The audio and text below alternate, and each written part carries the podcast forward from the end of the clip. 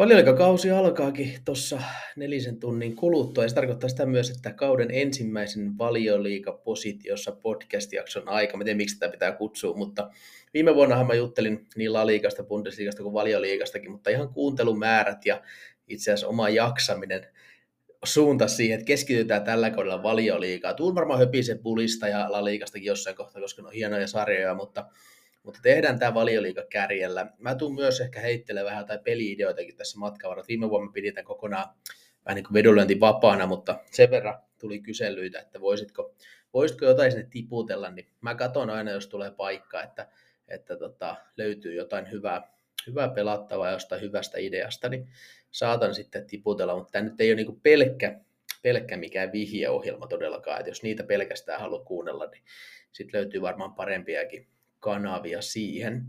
Mutta aloitellaan sen pikemmittä puheitta. Kierroksen ensimmäinen ottelu pelataan tänään illalla. Sitten Burnley vastaan Man City, Company vastaan Guardiola. Se on mielenkiintoinen ottelu. Mä nyt en tule siihen niin hirveästi paneutumaan, koska meidän ennakossa on näitä joukkoja käyty jo läpi. Ja kun todennäköisesti kuuntelette tätä jaksoa, niin saattaa olla peli jo käynnissä tai valmistaudutte lauantailla matseihin, kun tässä on aika, aika nopea siirtymä, niin niin jätetään se nyt oikeastaan sen enemmän perkaamatta. Sitten lähtee ison suosikkina ja that's it. Mutta lauantainahan sitten aloitellaankin jo siinä, onko se 14.30 ottelu, jos sen nyt ihan väärin muistan, niin Arsenal vastaan Nottingham, ja siinähän onkin aika valtava tasoero. Arsenal on jopa miinus kahden maalin suosikki ottelussa, ja, ja ihan ansaitusti, että, että Arsenal pääsee tähän kuitenkin aika hyvällä rosterilla. Siellä on Jesus pois, mutta sieltä sitten on korvaajaa kyllä, jos jonkin näköistä. Et jännä nähdä nyt, että lähteekö Arsenal tosiaan tuolla Ödegaard, Rice, Havertz keskikentä kolmikolla yläkerrassa sitten Sakat, Rossard, Martinelli, vai miten Arteta tuon muotoilee, mutta vaihtoehtoja on. Jossain oli juttu, että Declan Rice ei olisi vielä ihan täydessä pelikunnossa, niin pieni saamaan, että Rice aloittaisi penkiltä, mutta mä veikkaan, että se avaa kyllä kotiyleisö edessä huomenna. Mutta sitten vierasjoukkojen Nottingham, siellä on levyt sekaisin sitten loppupeleissä kuitenkin taas, vaikka tähän kauteen piti päästä niin sanotusti helpommista asetelmista, niin kyllä tässä sitten on vaan kuitenkin tapahtunut vähän loukkaantumisia, siellä Felipe pois, Hennesi loukkaantuneena, mutta sieltä tuli Matt Turner nyt Arsenalista ihan päivä sitten, kaksi päivää sitten, joten ei ole pitkään joukkueen mukana ollut, mutta saivat nyt sen Keylor Navasin tilalle sen maalivadin hankittaa, mutta eihän Matt Turner ole mikään Keylor Navas herra, kultainen roskapussi, joten kovat on saappaat, koska Nottinghamin joukkue ei ole mikään järin laadukas, ja Veskarin pitää suorittaa, jos Forest haluaa tällä kaudella pärjätä, ja no, Turner tuli Arsenalista ja pääsee heti Arsenalin vieraaksi, jos se nyt avaa maalisuulla, niin kova on paikka Jenkkiveskarilla, mutta muuten niin Taivo Avoni on todennäköisesti sivussa, Moussani ja Kaatte on todennäköisesti sivussa ja tosiaan Felipe on todennäköisesti sivussa, niin kyllä siinä on kolme pelaajaa, jotka mun mielestä optimitilanteessa parhaassa iskussa olisi tuossa Forestin avauksessa, joten kyllä se, kyllä se jättää nyt Cooperille hommia ja, ja tämä on itse asiassa heti sellainen peli, mihin itse on arsenaali pelannut ja tiedän, että ainakin positiossa porukkaan sitä varmaan myös jo peesanneet, mutta kyllä mulla toi miinus kaksi, niin se on oikeasti aika, mulla on aika isokin value siinä, että tiedän, että tämä on, on var, varmaan erittäin Arsenal myönteinen, mutta, mutta tota, kyllä mä ihan tämän hetken kertoimillakin, että tuonne 1,90 pintaan saattavilla kertoimilla, niin ihan voisin, voisin tota pelata, itse olen pelannut sitä, jos mä nyt tuosta vielä nopeasti tsekkailen, niin, niin, niin, niin vähän korkeammilla, että se on jonkin verran tuolta laskenut, sitä voi ottaa huomioon, mutta, mutta yhdellä 90 itse pelaisin, että mä saan siihen itse asiassa päälle 60 prossaa, mikä on aika räikeä prosenttiarvo, että itse on kuitenkin aika lähellä yleensä vedonlyöntimarkkinaa, niin tota, en pidä Nottinghamin juuri minään selvästikään. Mutta mennään sitten seuraavan, seuraavan kimppuun, ja se on, se on Bournemouth West Ham. Se on mielenkiintoinen ottelu, koska Bournemouth on kovin muuttunut täksi kaudeksi, ja, ja tota, Andoni Raola on rakentamassa aika mielenkiintoista joukkuetta. Siinähän tuli nyt just, just vielä siirtoikkunan, tai itse asiassa sarjakauden, ikkunahan menee kiinni vasta kuukauden päästä suurin piirtein parikymmenen päivän päästä, mutta, mutta sarjan kynnyksellä, niin sinnehän tuli Max Aarons joukkueeseen ja, ja joku toinenkin sinne mun mielestä hankittiin, mutta tota, aa, niin tämä Scott tuolta Divarista, joka on ollut aika kovan hypeen poika, joten tosi mielenkiintoista nähdä, kun hän pääsee, pääsee joukkueeseen sinuiksi, mutta en usko, että Alex Scott on vielä tässä ottelussa kentällä. Et, et varmaan hieman, hieman täytyy tota vielä tutustua joukkueeseen, mutta, mutta Bournemouth tulee heittää mielenkiintoisia jengin kasaan. Ja niin kuin mä ennakossa sanoin, niin Bournemouth on yksi joukko, joka mua vähän kutittelee, että, että siinä on varianssi, että jos Iraolla saa sen Raijo Vallekaanomaisen pelitavan iskostettua sinne ja ollaan aktiivisia ja mennään päälle ja ollaan suoraviivaisia, mutta juonikkaita, niin, niin Bournemouthilla on kyllä mahdollisuuksia vaikka mihin, mutta toisaalta jos se epäonnistuu, niin korttitalo voi romahtaa aika rumastikin. Mutta mielenkiintoinen projekti. Vastaan tulee taas West Ham, jonka korttitalo on vähän niin sanotusti romahdellut. Ja tässä pelissä niin mä näen, että West Ham on ison hajonnan joukkue, koska siellä on tapahtunut paljon ja siirtoikkunalla operoidaan. Edson Alvarez tuli nyt sieltä ajaksista sitten. James Ford Browse on tulossa ja vielä kolmantena, otas nyt kun mä pinnistelen muistia, niin, niin sieltä oli tulossa herra Harry Maguire. Ja joskus Scott McTominaykin vielä tulossa. Ainakin kaikkia näitä huutaan koko ajan West Hamiin. Niin siellä on niin nyt Rice-rahaa laitetaan palaamaan ja itse asiassa West Hamin saattaa tulla toinen 100 miljoonaa tilille, kun City on Lukas Pakettan kimpussa. Mutta ainakin vielä Moije sanoi, että ei tarjoukset riitä, mitä on prassista heitetty City suunnalta tulemaan, mutta siinä on aika iso aukko paikattavaksi Moijesille keskikentälle, koska Rice nyt on ollut joukkueen selkeä liideri ja oikeastaan jäljelle jääneistä pelaajista, niin voisi sanoa, että Lukas Paketta on se laadukkain yksilö, jos Jared Bowenikin on hyvä pelaaja, mutta kyllä muista Paketta on se, se helmitos joukkueessa. Mutta sama hengenveto mä sanon, että mun mielestä Lukas Paketta ei ole koko potentiaalia lunastanut Moijesi alaisuudessa. Se futis ei välttämättä ihan saa Pakettasta parasta ulos. Ja siinä mielessä, jos, jos huhut yli 100 miljoonaa tarjous Sitiltä pitää paikkansa, niin mä sanon, että West Ham voisi kyllä pohtia tota myyntiä. Mutta sitten taas kolikon kääntöpuoli, mitä ne aikoo tehdä niillä rahoilla, koska mun mielestä, jos sä saat esimerkiksi Declan Rice-rahat tuhlattua James Ford Browsiin, Harry Maguire, McTominayhin, niin äh, mitä, mikä on West Hamin suunta? Sitä voidaan kysyä taas. Ja onko niinku, onko tuossa projektissa, tai onko projektia ja kaikki. Tämä on taisi pitkä keskustelu, mutta mä en nyt ole ihan vakuuttunut tästä West Hamin toiminnasta, eikä varmaan moni muukaan, mutta aika näyttää. Rahaa siellä nyt on, ja nyt ollaan aktivoiduttu siirtoikkunassa, ja vissiin Moijesin riita seurajohdon kanssa ainakin hetkellisesti leppynyt, joten, joten sinällään siellä nyt ei ole niin paha tulipalo, mitä jossain kohtaa pelättiin, mutta silti tässä ottelussa jännä nähdä, millainen West Ham me saadaan kentälle. Kokopanon tilanne heillä nyt on ihan ok sinällään siis niin loukkaantumisten suhteen, mutta kyllä tuo keskikenttä nyt on vähän niin sanotusti vajaa, kun Edson Alvarez ei ole pelaamassa vielä.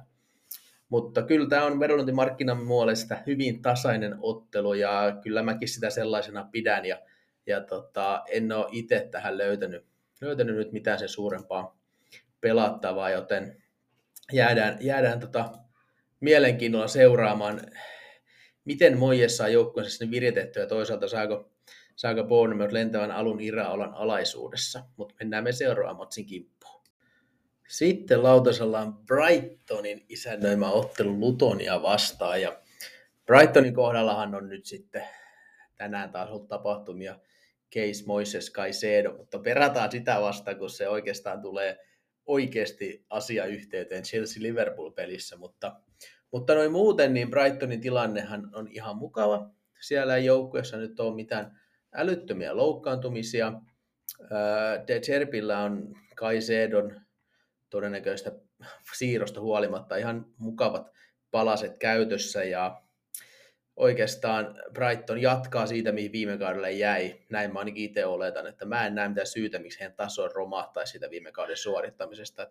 Siellä on tavallaan saatu jopa lisää laatua joukkueeseen, vähän kilpailutilannetta. Et ennen kuin europelit alkaa, niin mä uskon, että ainakin silloin pitäisi asioita olla ihan mukavasti, mutta totta kai sitten kun europelit starttaa, niin se voi, se voi sekoittaa Brightonin riveä jonkin verran, mutta sitten vierailija Luton, niin on tosi vaikeaa nähdä, että miten he nyt, miten he nyt lähtis hirveästi haastaa isäntiä. Tuo puolustus tullaan lyömään tiiviiksi ja koitetaan iskeä vastaan.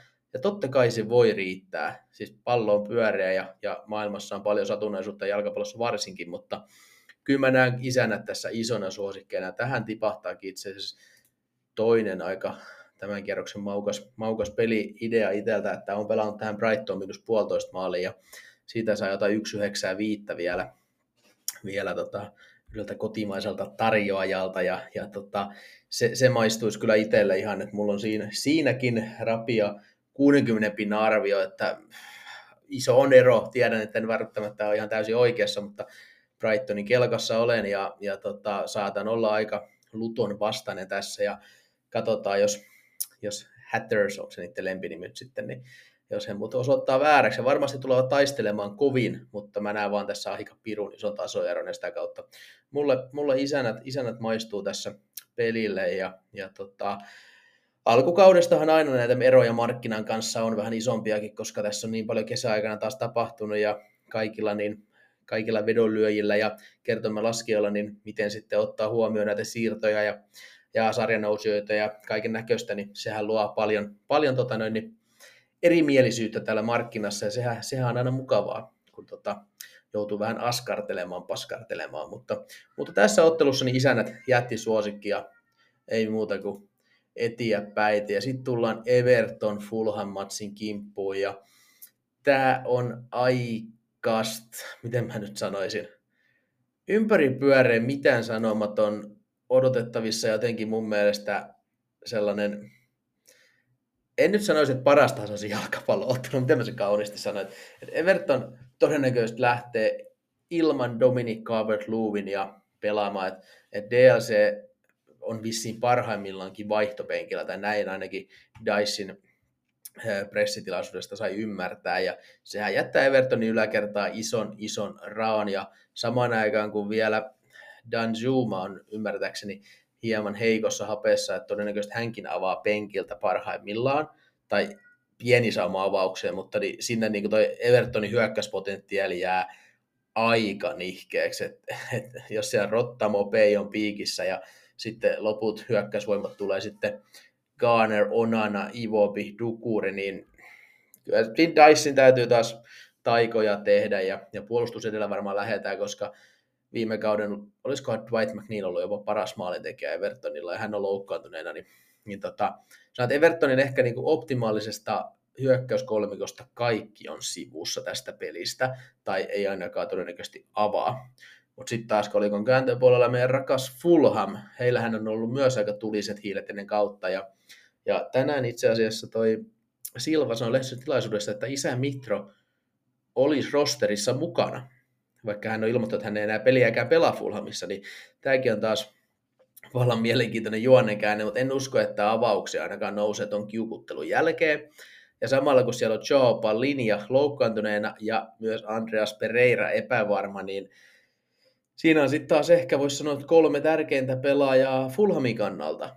Joten, joten on niin kahden repaleisen rosterin kohtaaminen nyt, ja kun muutenkaan kumpikaan ei kuulu sarjan edes ylempään keskikasti ennakko-odotuksissa, niin, niin taistelupeli luvassa ja tämä ottelu, missä mulla ei tainnut olla markkinaan juurikaan mitään eroja, joten tämä on itselläkin, itselläkin ihan no, no bet kamaa, että markkinakin näkee tämän suhteellisen vähämaallisena otatuksena ja sitä kautta niin tota, ei, ei, ei löydä meikäläinenkään tähän, tähän nyt tässä kohtaa pelattavaa, joten mennään eteenpäin taas tässäkin ja ja luvassa olisi sitten Sheffield United Crystal Palace-ottelu.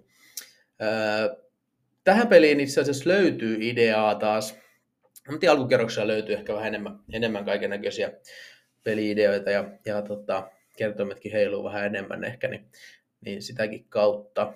Mutta Sheffieldhän lähtee kotiavaukseen varmasti kovassa hurmoksessa, mutta samaan aikaan fanit on aika pessimistisissä tunnelmista, että joukkue ei ole vahvistunut halutulla tavalla. Ja nyt, nyt Sander Perke myytiin vielä Burnley just eilen vai edellispäivä, niin se jättää valtavan loen rosteriin. Ja sitten kaikkien näiden tavallaan jo etukäteen vaikeuksien jälkeen, niin siellä on puoli joukkuetta Lasaretissa tällä hetkellä tai ainakin epävarmoja, niin, niin ei, ei ole tota Paul Higginbottomilla kauhean kiva lähtökohta sarja-avaukseen maailman kovatasoisimmassa futisliigassa. Ja, ja tota, heidän onnekseen palaseltaan oli se sivussa, joten yksi heidän syömähammasta, mutta silti palase lähtee kyllä vierassakin tähän suosikkina, mutta, mutta ei sitä helppoa peliä tuu vieralle todellakaan, ja Eberetsi Eseen pitäisi pitäisi tavallaan täyttää niin Wilfried Sahan kuin myös Mikel oli sen tota, saappaat, ja se on kova, kova homma, koska jos, jos sun hyökkäys nelikkoon Jordan Ayew, Eberetsi Ese, Schlup ja Eduard, niin ei siinä nyt ihan liikaa tulivoimaa ole siinäkään. Ja näillä puheilla niin äh, mun, mun, mun omat euroni ovat suunnanneetkin vähän maalisen ottelun puolesta, ja kun mä tästä nyt tsekkaan, niin, niin äh, 167 tasosta saa alle kahteen puoleen maalia, se on mulla 63 pinnaa, niin sitä kautta niin siitäkin löytyy vähän positiivista odotusarvoa, ja, ja sitten kun niin oikein miettii tätä ottelua, niin kyllä se ihan hyvin maistuu. Mä en usko, että Hodarikaan lähtee varsinkaan tuolla rosterilla mitenkään hirveästi riahomaan, ja Heginbottom kuitenkin kotona lähtee varmasti pelaa futista, mutta kyllä ne tietää, että se nollapeli olisi kova juttu, niin, niin tota, kyllä tähän vähän mahdollisuus, vähän mahdollisuus maistuu itsellä ja näillä puheilla, niin eiköhän se ole kolme kolme puoliajalla ja sitten ihmetellään taas, mutta sitähän se vedonlyönti on ja tässä kohtaankin sopii muistuttaa. Pidän sitä tehtävää, niin taas sanoa, että Muistakaa aina, maltilliset panokset, vedonlyönti on täynnä varianssia sattumaa, kaiken näköisiä putkia tulee, parhaatkin ammattilaiset voi hävitä useita, kymmeniä vetoja jopa putkeen, joten jos ne panokset ei ole maltilliset touhussa järkeä, niin rumaa tulee loppupeleissä olemaan se lopputulos, mikä sieltä viivaa alle ja, ja tota, touhusta jää, joten muistakaa maltti on valttia ja, ja viihde vedonlyöntikin on ihan fine, haluaa pikku jännäri ottaa matsiin, mun siinä ei ole mitään väärää, mutta pidä aina rotitouhussa. Se on verrattain tärkeää. Mutta mennään tässä kohtaa. Tämä oli ihan kuin taisi ollut joku ulko-opeteltu puhe, mutta ihan hatusta heitin just tähän kohtaan. Mutta mennään me seuraava, seuraavaan matsiin. Yksi ehkä kierroksen mielenkiintoisempi matseja pelataan Newcastle ja Aston Villa välillä. Newcastle, joka on ensimmäistä kertaa mestareiden liikassa, ei ole retostellut vielä siirtomarkkinoilla ihan odotetulla tavalla, mutta pari mielenkiintoista pelaajaa, Tonali, Harry Barnes on hommattu. Ja joukko pääsee aika hyvistä asemista tähän matsiin, koska Fabian Sär oikeastaan avauksen jätkistä ainoa, ketä on pienten kysymysmerkkien alla. Eddie Haun joukkue tulee kokea uudenlaisen haasteen tällä kaudella, kun Sieniliigan matsit alkaa, mutta, mutta tähän matsiin he pääsee jatkamaan siitä, mihin viime kaudella jäivät. Mutta Aston Villa se on sitä mielenkiintoinen projekti onkin. Unai Emeri toi uutta paloa, uutta punasta lankaa siihen tekemiseen viime kaudella, ja nyt kesäaikana hän on saanut selkeästi mukavia pikkutyökaluja, millä työstää sellainen, kuten sanoin ennakko, ennakko-ohjelmassakin, että sellainen football pelaaja unelmajoukko, että Astovilla tällä hetkellä. Ja, ja nähtäväksi jää, miten Unai Emeri saa irti sitten Mussa Diabista, Pau Torresista, Juri Tiilemansista, etc. Ainoa huono uutinen, mikä Villaleiri nyt tuli, niin eilähän ilmoitettiin, että Emi Buendia joutuu leikkaukseen ja siinä menee sitten tovi ennen kuin Buendia on takaisin, takaisin peli, pelikykyisenä, mutta mä en usko, että Buendia olisi ollut millään tavalla avainpelaaja tässä, tässä Villan rosterissa tällä kaudella. Se hyvä rotaatiopelaaja, skuadipelaaja, mutta ei missään tapauksessa korvaamaton ja ei välttämättä sulle olisi avauksen mies tässä pelissä, joten sinällään ei Emeri nyt ole missään katastrofissa Buendia loukkaantumisen takia. Kaksi mielenkiintoista joukkuetta. Aston Villa on totta, totta tosiaan hyvin herkullinen joukkue tälle kaudelle, mutta silti mä näen, että se pelitasojen ero viime kaudella oli vielä näiden joukkueiden välillä aika suuri. Ja, ja vaikka, vaikka Villalla on hyvä kesä takana, niin mä näen silti Nykasten tässä sellaisena 60-pinnasena kotisuosikkina, ja kun niistä saa yhden 80 kertoimiin voittoon, niin ne kyllä maistuu mulle ihan pelille, ja, ja tota, siitä yksi, yksi idea tähän rundiin taas, taas lisää. Brentford isännöi sitten taas Tottenhamia ottelussa, jonka oikeastaan kaikki ennakkokeskusteluun kääntynyt Harry Kanein suuntaan. Hartsahan on nyt todellakin viittavaille Bayernin mies, mutta tämäkin siirtosaakaan saanut niin monta U-käännöstä niin monta kertaa, että, että ei lyödä mitään lukkoa ennen kuin se on official ja, ja mies on Saksassa, mutta kyllä nyt kaikki merkit viittaa siihen, että, että Bayern saa joukkueensa viime kauden miten sanotaan, tämmöisen seikkailun jälkeen puhtaan ysipaikan pelaajan täyttämään Lewandowskin isot saappaat ja Tottenham saa aika paljon rahaa, mutta aikamoisen aukon myös yläkertaansa. Öö, tässä kohtaa pitää muistaa, että Tottenhamilla on Rico Richarlison riveissä, joka tulee nousee Keinin tilalle nyt kärkeen, niin hän on ollut treenipeleissä hyvä. En, en mä tietenkään nyt vertaa R9, eli Richarlisonia Keiniin, mutta löytyy fantasijoukkueesta. Mulla on odotuksia, että Riku tulee painaa sitä hänen pulutanssiaan tällä kaudella useammin kuin kerran niin kuin viime kaudella.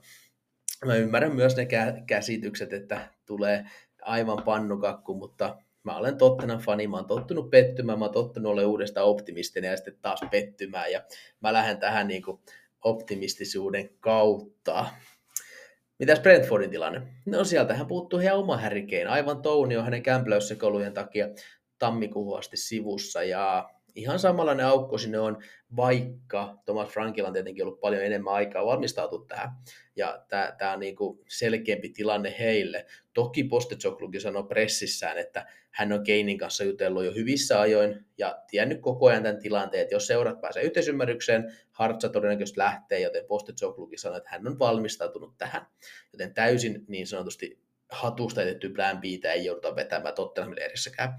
Mutta totta kai Frank on pystynyt ajamaan tätä systeemiä sisään pidempään ilman Tony, preseasonilla ja niin edespäin, joten, joten sinällä etulyöntiasema Thomas Frankilla.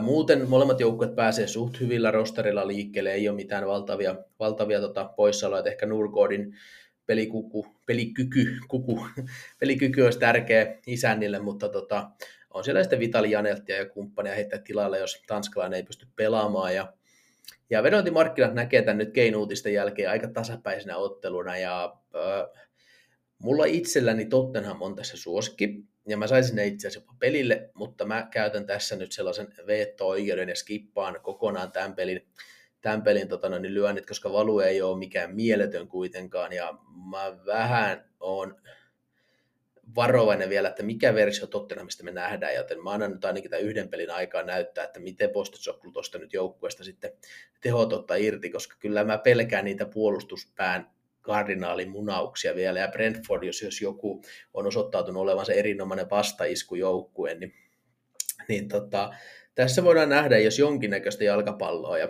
mä, niin paljon kuin mä halusin olla tässä pelissä yli 2,5, yli 2,75 kelkassa, ja, ja uskon, että mä pääsen overin kelkkaan, kun mä oon ottanut postasoklusta aika runsasmaalliset vibat tonne mun pelivoimiinkin, niin kyllä vaan markkina odottaa aivan samaa ja kertoo, että on painettu niin alas, että, että ei päästy overin kelkkaankaan tässä pelissä, joten tämä mennään nyt kokonaan no nautitaan R9 Richard Leesonin showsta yhdessä Madisonin kanssa.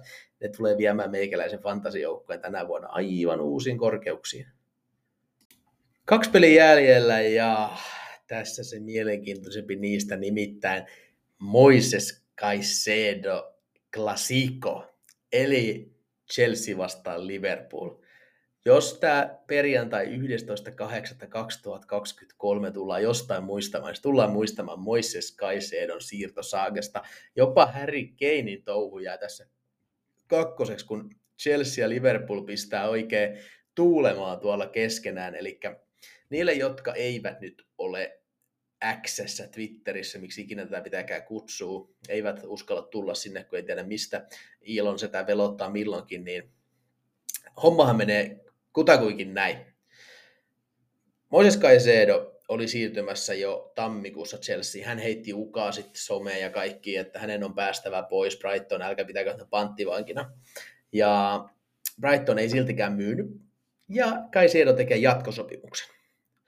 Ja siinä sitten De Zerbi sanoo Brightonin päävalmentaja, että Kaisedo onko hänen oma poika ja kaikki on hyviä ja tästä tulee hyvä vielä. No sitten tullaan kesään ja siirtosaaka alkaa alusta. Chelsea koittaa, koputtelee, koputtelee ovea he haluaa he haluaa Kaisedon sinne Enzo Fernandesin vierelle keskenään pohjalle. He tarvii Kaisedon. Kaisedo on hyväksynyt jo omat ehtonsa Chelsean kanssa aikopäiviä sitten ja, ja kaikki on vaan siitä, että Chelsea tarjoaa nyt tarpeeksi rahaa, laittaa vaan nyt sitten punnat pöytää, Brighton myy, Kaisedo tulee Lontooseen ja homma selvä.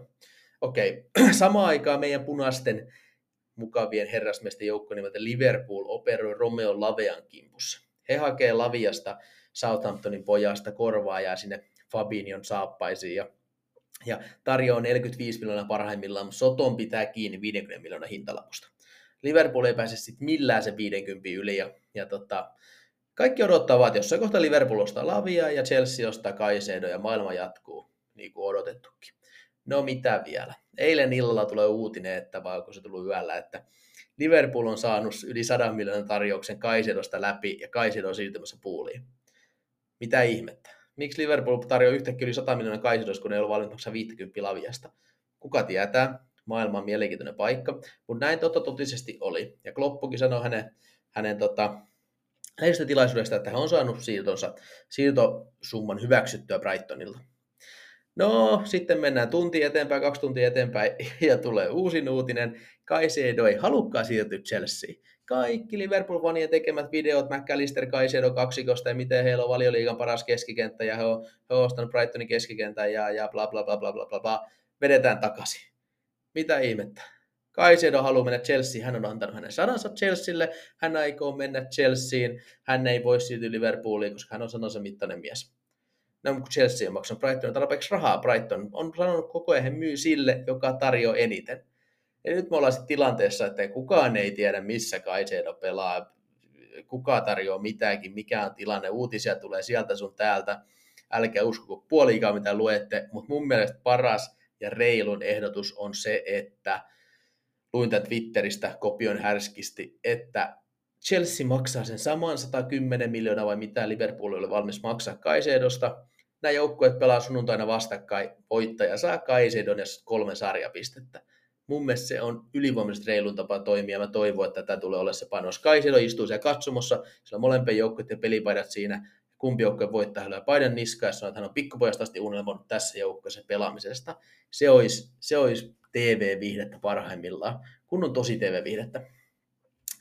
No, siinä käy miten käy, ei tiedä, mutta mennään me tämän, tämän pelin pariin. Ja, ja tota, mielenkiintoinen ottelu. Mä en usko hetkeäkään, että, että Chelsea lähtisi Pochettinon ensimmäisessä kotipelissä valioliigassa peruttelemaan. Ne lähtee pelaamaan We must be brave, oli Pochettinon se motto jo Tottenhamissa, ja siitä se tulee ammentaa Chelseassäkin. Ne tulee, ei ne tule yltiörohkeita, mutta ne tulee haastaa Liverpoolin, ne tulee pelaamaan niin kuin eteenpäin menevää futista, ja sitten taas, mitä me tiedetään tämän hetken Liverpoolista, niin se, jos joku on hyökkäävä joukkue. Millainen keskikenttä muodostuu? Onko se McAllister, Joboslai, Jones, vai onko jopa Jonesin tilalla yksi hyökkäyspäin pelaaja lisää, ja Joboslai McAllister käytännössä hoitelee kahdestaan sitä totta kai Trent tulee palloissa vai keskelle ja näin edespäin, mutta anyway, kummallakaan joukkueella ei ole sitä kutospaikan pelaajaa, mistä tässä just Kaisidon kohdalla taistellaan.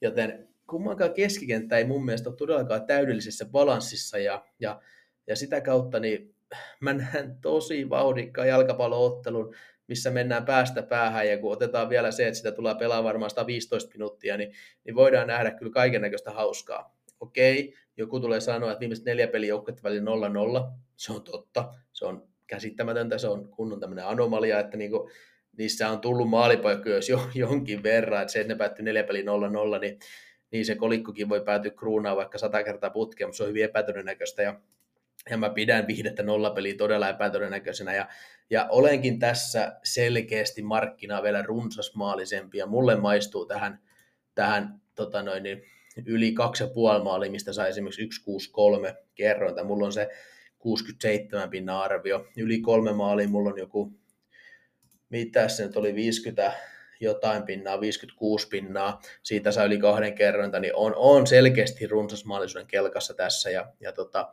se, se, maistuu peleille, että, että erilaiset joukkueet, eri dynamiikat, en usko 0-0, totta kai se on mahdollista, mutta tota, jos vaan pojat osuu puitten väliin, niin, niin tota, uskoisin maaleja, maaleja tuleva. Et, et, et muuten niin tuossa joukkueiden välisessä tasoerossa niin on markkinan aika samaa mieltä, että Liverpool lähtee vierassakin suosikkina, varsinkin tuo kunkun loukkaantuminen on sen verran inhottava takaisku Chelsealle, että tota, kyllä vieraat on niskan päällä lähtökohtaisesti, mutta tiukka peli niin kuin alustavasti on odotettavissa. Ja tämä on sellainen ottelu missä voi tapahtua mitä vaan. Tai voi kääntyä kumman vaan ylikävelyksi, voi olla 2-2 tasapeli. Niin kuin paljon mahdollisuuksia, koska kaksi joukkuetta, mitkä molemmat on uudistunut, Chelsea vielä enemmän, mutta Liverpoolkin paljon, ja jännä nähdä nyt sitten, kun panokset on pöydässä, että miten kumpikin suorittaa. Viimeinen ottelu tällä kierroksella pelataan vasta maanantaina, kun Man United isännöi Wolverhamptonia. Ja tässähän isännät on jätti suosikkei ihan ansaitusti. Ottelun maali tai tämmöinen niin fair linja menee miinus puolessa toista maalissa. Ja, ja tota, mistä tässä nyt aloittaisi? Manu Leirissä tilanne on aika mukava. Ten Haagikin sanoi, että he on saanut paljon viime kautta ehjemmän preseasonin alleen ja, ja joukkueessa on leveyttä ja laatua mukavasti. Totta kai siellä on loukkaantumisia ja kärkipelaajatilanne on vähän ihkeä, mutta toi niin kuin, onko se sitten esimerkiksi Dalot, Varane, Martinez, Shaw, Casemiro, Mount, Anthony, Fernandes, Garnacho, Rashford ja maalista vielä Onana, niin toi on hyvä 11. Se ei ole täydellinen vielä, ja, ja esimerkiksi Rashford vasemmalle, ja, ja tota, jos se Hoylund nyt löytää valioliigassa niin sanotusti askelmerkit nopeasti, niin voisi olla parempi, mutta toi on, toi on hyvä 11. Ja Garnacho tulee olla tosi mielenkiintoinen nimi tämän kauden Unitedissa, kuin myös Mount ja etenkin Onana, koska Onanan pallollinen peli tulee tuomaan tosi paljon uusia ulottuvuuksia.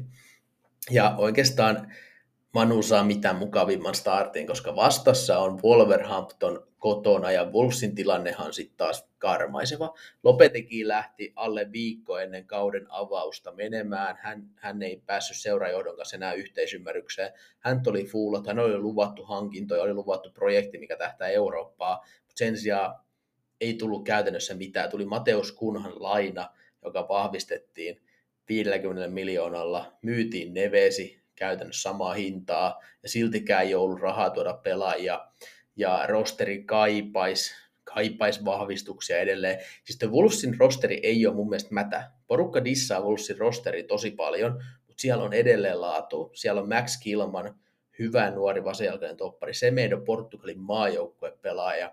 Mateus Nunes, Liverpoolit ja muut ollut sen perässä pitkää. Pedro Neto, jos hän nyt on palautunut kaikkien loukkaantumisten jälkeen huippukuntoon, niin oli kuitenkin esimerkiksi Liverpoolin myös hänkin kiikarissa vielä vuosi kaksi sitten. Sarabia on pelannut kuitenkin ihan maailman huippujoukkossa PSGstä lähtien. Mateus kunhan tuli Atletico Madridista ja on parhaimmillaan hyvä pelaaja. Tuolla on laatu edelleen, mutta toi joukkue on ollut apaattinen ja nyt kun Lopetikin vielä lähti ja kaikki tämä sekoilu, Gary O'Neill tuli tilalle. Gary O'Neill ei ole mikään Lopeteki, hän on hyvin erilainen valmentaja. Hän sai Bournemouthissa revitty viime kaudella paljon tehoja irti, mutta eihän se ole mikään niin kuin mullista ja se on enemmän sellainen simppeliys edellä. Kun tämä joukkue ei mun mielestä ole mikään simppeli joukkue. Tämä joukkue kaipaisi pallollisen valmentajan, joka saisi niin kuin noista taitavista portugalilaisista ja, ja espanjalaisista tehoja irti. Ja mä en niin tiedä, että miten, mikä Wolves me tullaan näkemään. Ja on tosi pahat fiilikset, Wolvesin kaudesta voi tulla todella sekava, ja jos siellä ne FFP-ongelmat oikeasti on niin pahat, mitä huhuillaan, niin voi olla, että Wolves, mä ennustin, että Wolves tulee jopa tippua tällä kaudella, ja, ja se olisi mielenkiintoista, kun mietitään vielä vuosi kaksi sitten, kun puhuttiin, että voiko Wolves nostaa haastaa jopa valioliiga suuria, niin kovin on menty eri suuntaan. Ja, ja tässä tota,